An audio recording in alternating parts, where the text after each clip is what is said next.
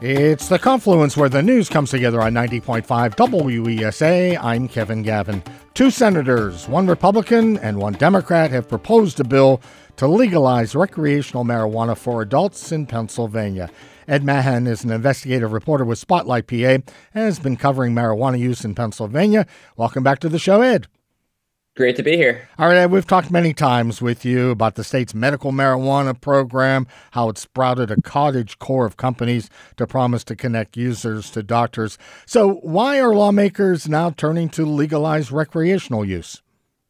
I think you really just need to look ar- at, around at what's happening in other states, in our neighboring states. You've got New York, New Jersey, Delaware, and Maryland have all legalized cannabis for all adults twenty-one and over.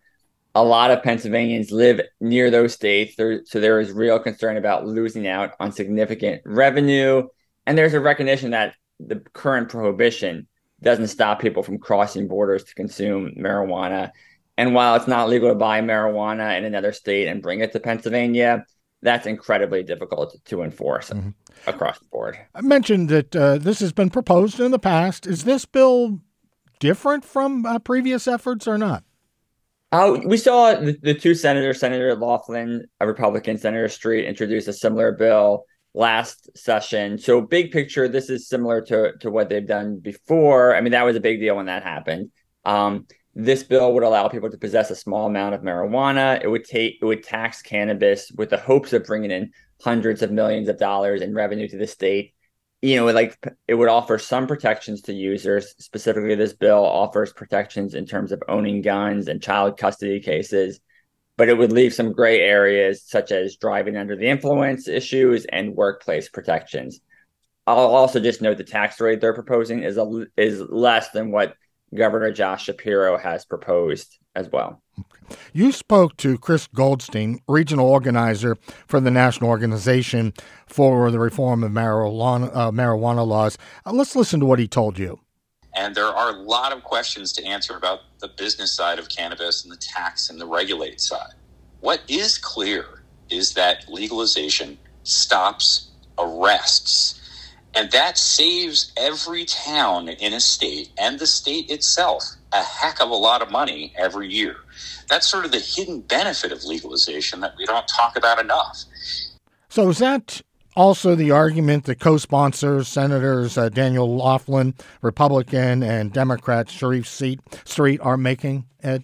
It's, it's a similar ar- uh, argument. I'll, make, I'll point out one sort of distinction. Chris is Chris is sort of making the case for why we should either decriminalize or legalize possessing a small amount of marijuana right away before we try to set up a whole framework for how it will be sold, because there's lots of debate and argument about the right tax rate and sort of the, the whole business side process. And, you know, if you look at what's happening in Delaware right now, the state legalized cannabis earlier this year, but sales haven't begun there. So that's a sort of, you know, a model of one way to do it.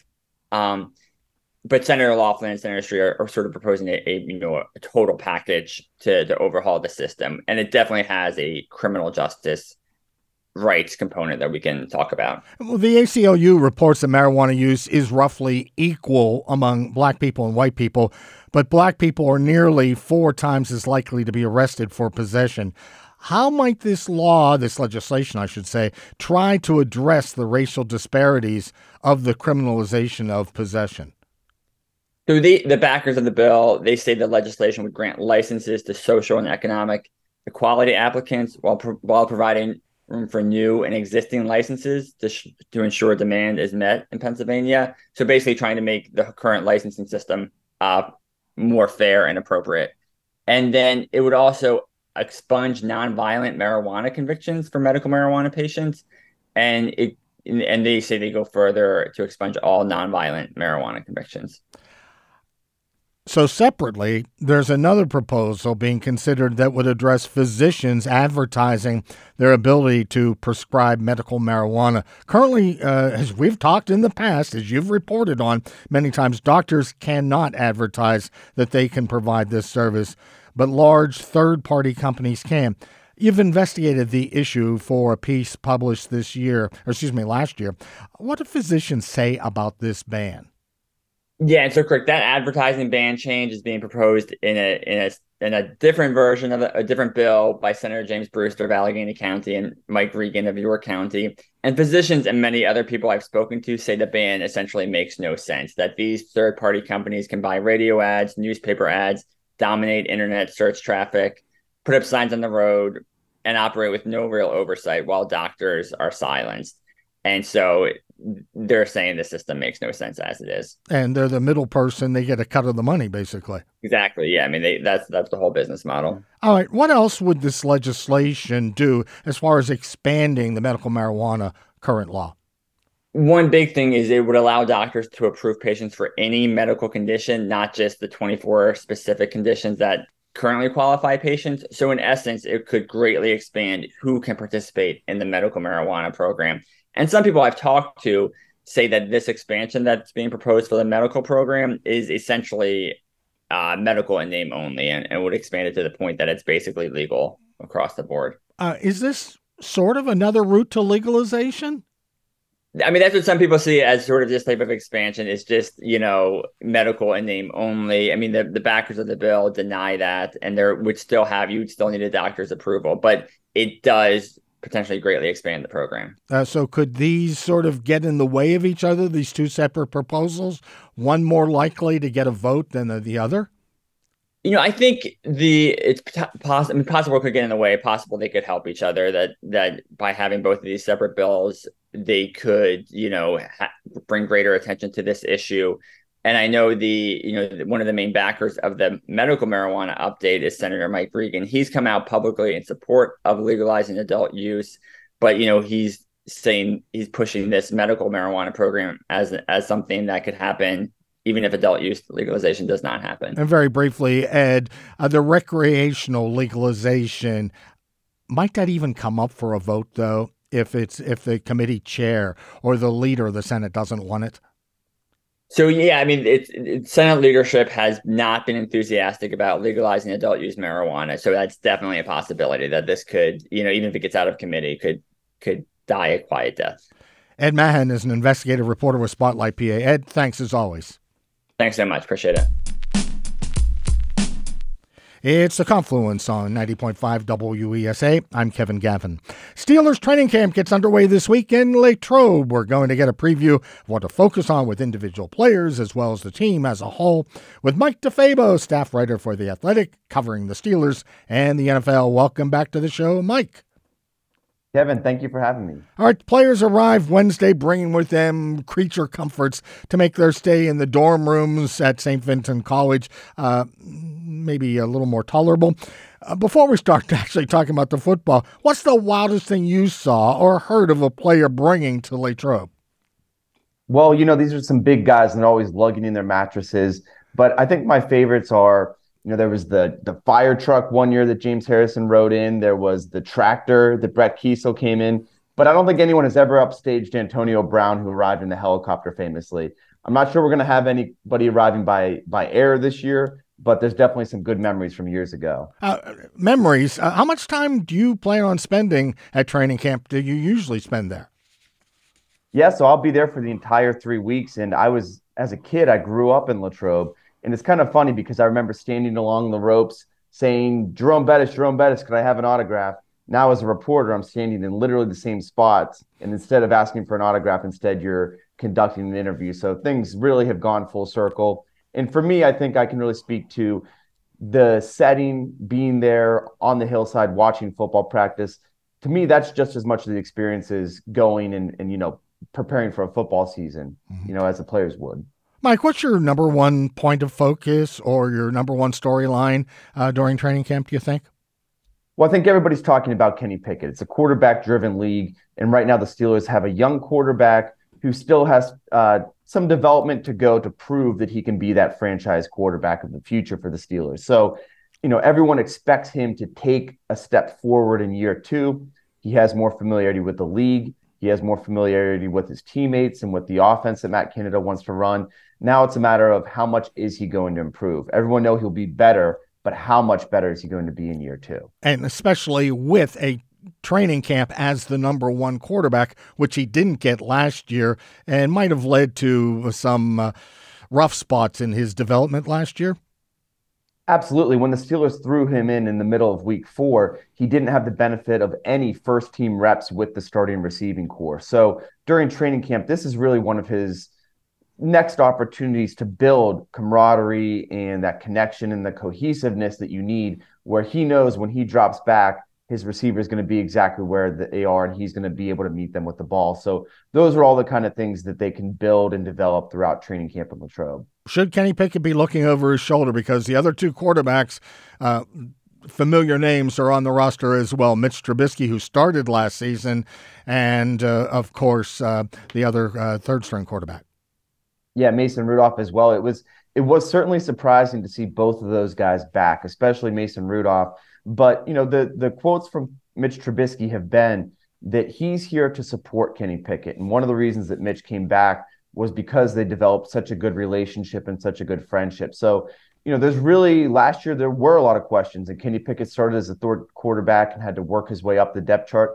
Really, he's the starter, and barring injury, you know, he's going to be the guy. So now it's not so much is he going to win the job, but the question is more so, what can he do now that the Steelers have given him the keys to the offense, and it's his, you know, it's his show, and he's going to be the man. Uh, several newcomers to the team. Uh, let's start with the the rookies, especially the first two draft picks, tackle Broderick Jones and Joey Porter Junior What do they have to do to win starting jobs? Well, Broderick Jones, being an offensive lineman, um, you know, he has the the pedigree as the first round pick, and he has elite athleticism. You know, very fast, agile guy for as big as he is. But one thing about him is he only started in nineteen college games. And so he's still relatively inexperienced. He came out of college after just three seasons, including just one as a full-time starter. So he needs to learn all of the play calls and learn the playbook before he's ready to get out there. And so it's uh, inevitably he's going to be a starter, but it's a matter of, is it from day one, game one, or does it take it till the middle point of the season? And kind of similarly for Joey Porter Junior, he's a big name. His dad obviously played here. He's going to have tons of fan support. Um, but, you know, cornerback is one of the most challenging positions in the N F L, because when he makes a mistake, there's a good chance that the other team could be celebrating a touchdown. So for him, it's a matter of cleaning up his mechanics. He was a little bit grabby in coverage. Uh, some of his footwork wasn't exactly at the N F L level. So just continuing to hone his craft and, and, and challenge Levi Wallace for that starting position will be what Joey Porter's trying to do during training camp. A couple of real fast ones uh, for you, Mike. Uh, many people would say Steelers' weak spot on defense has been inside linebacker. What is the team expecting from a couple of uh, free agent signings, Cole Holcomb and Elandon Roberts? Well, it's been interesting. They completely overhauled that position group. There were three starters last year, like a three-man rotation. All three of those guys are gone. In comes Cole Holcomb and Elandon Roberts. Cole Holcomb is a more versatile guy who probably is going to play ninety-nine percent of the snaps when he's healthy. Um, he's a guy that's good in coverage, kind of that do-everything linebacker the Steelers are looking for. And then Elandon Roberts is a bit of a shift in philosophy. He's more of that old-school, traditional, coming downhill to stop the run type of linebacker, hit you hard, uh, you know, be there and run support. Um, so the question, though, is, is is he okay to hold up in, in in situations that are passing downs? And he might be the kind of guy you have to take off the field, put another kind of player. But, you know, it'll be interesting to see how those two guys work together. If the Steelers, they're going to be different at inside linebacker, are they going to be better is going to be the question. All right, Mike. So talked about some of the newcomers also on offense, uh, Sayamalu on the offensive line and others. But who is the team going to miss the most? So somebody who was there last year or maybe a few seasons and is gone. Yeah, Cam Sutton was the big free agent loss that he signed with the Detroit Lions this offseason. And, you know, not only was he a starter on the outside at corner, but also he had a lot of positional versatility and flexibility to move into the slot. So you're you're, mo- you're losing not only him in one spot, but also his versatility and the ways he can, can factor in. So Patrick Peterson is going to step into that role. We'll see if he can do it. Mike DeFabo, staff writer with The Athletic, covering the Steelers. Mike, thanks, and stay cool at training camp. I'll do my best, Kevin. Thank you so much for having me.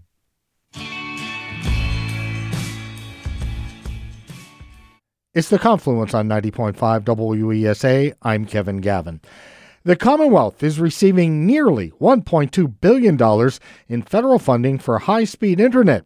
Still to decide is how exactly to use it. Joining us is Brandon Carson, Executive Director of the Pennsylvania Broadband Development Authority. Welcome to the program. Thanks for having me. Earlier this month, Governor Shapiro said more than two hundred seventy-six thousand locations, households, businesses, et cetera, don't have access to broadband at all. Where are these concentrated? Are they spread across the Commonwealth? They're very much uh, spread across the Commonwealth, but we see a lot of concentrations of unserved and underserved areas in our more rural communities. That's not to say this is truly just a rural issue, um, because our our um, partners in, in our urban areas have, have some c- connectivity issues as well. So will this money be focused on the rural areas, or will there also be some money for better access, better connectivity? You alluded to urban area connectivity. Funds will be used in both uh, rural and urban areas alike. Um, our dollars are going to be invested into projects, in deployments where folks lack that reliable high-speed access. Well, we are in Pittsburgh, a fairly connected city, but surrounded by some more rural counties such as Greene and Fayette. Uh, can you give us an idea what the connectivity rates are in southwestern Pennsylvania? Yeah, in southwestern Pennsylvania, Uh, based on the data that's available through the Federal Communications Commission, or the F C C, there are over thirty thousand unserved locations in southwestern Pennsylvania. Uh, in addition to that, there are over seventy-five hundred underserved locations. Mm-hmm.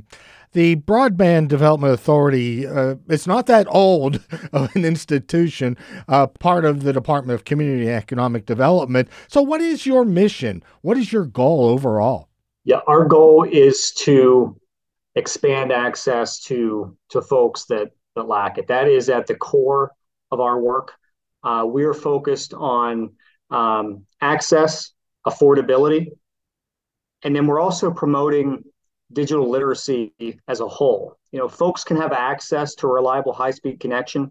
If they can afford that reliable high-speed connection, they may not understand the benefits of what that that uh, high-speed internet service could do for them. So that's that's the literacy piece, the education piece that we're also going to be promoting, and ensuring that folks have adequate devices, uh, because it truly is a a multi-tiered approach to increasing broadband adoption rates. It's not only about lack of access. We understand that's a barrier for sure, uh, but there are certainly other barriers that are Um, hindering that broadband adoption rate across the Commonwealth. You mentioned the F C C and the data of people who have no connectivity or underserved areas, uh, but how will the money be dispersed? So the funds will flow from our partners at the federal level down to the Broadband Authority. Uh, we are then developing a series of programs, um, likely competitive grant programs, where we will administer uh, those funds down to subgrantees like internet service providers, uh, local governments, nonprofits that are interested in expanding internet service in their areas. And oftentimes, we're going to see public-private partnerships, you know, combinations of those internet service providers, those local governments, or nonprofits. And we're promoting those partnerships as folks are developing their plans in, in how they want to tackle Uh, the connectivity issues that that that they face in their communities. So these funds will be doled out in a competitive nature. We want to make wise investments in uh, in this space, and we think that strong public-private partnerships will lead to to good investments, good projects. All right. A lot of money, wise investments, you say, lots of potential partners. So what is a timeline that's really feasible for expanding access? Yes. So right now we are developing a federally required five-year action plan.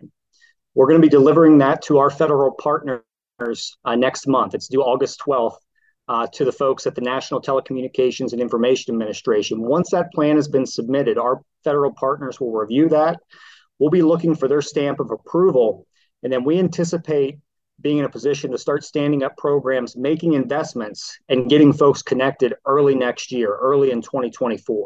All right. One issue that comes up is sometimes uh, for rural areas, access is so uh, expensive uh, because limited providers. How will you ensure that broadband providers are not maybe taking advantage of customers, and they offer fair or competitive prices. I mean, access is one thing. Affordability is another issue.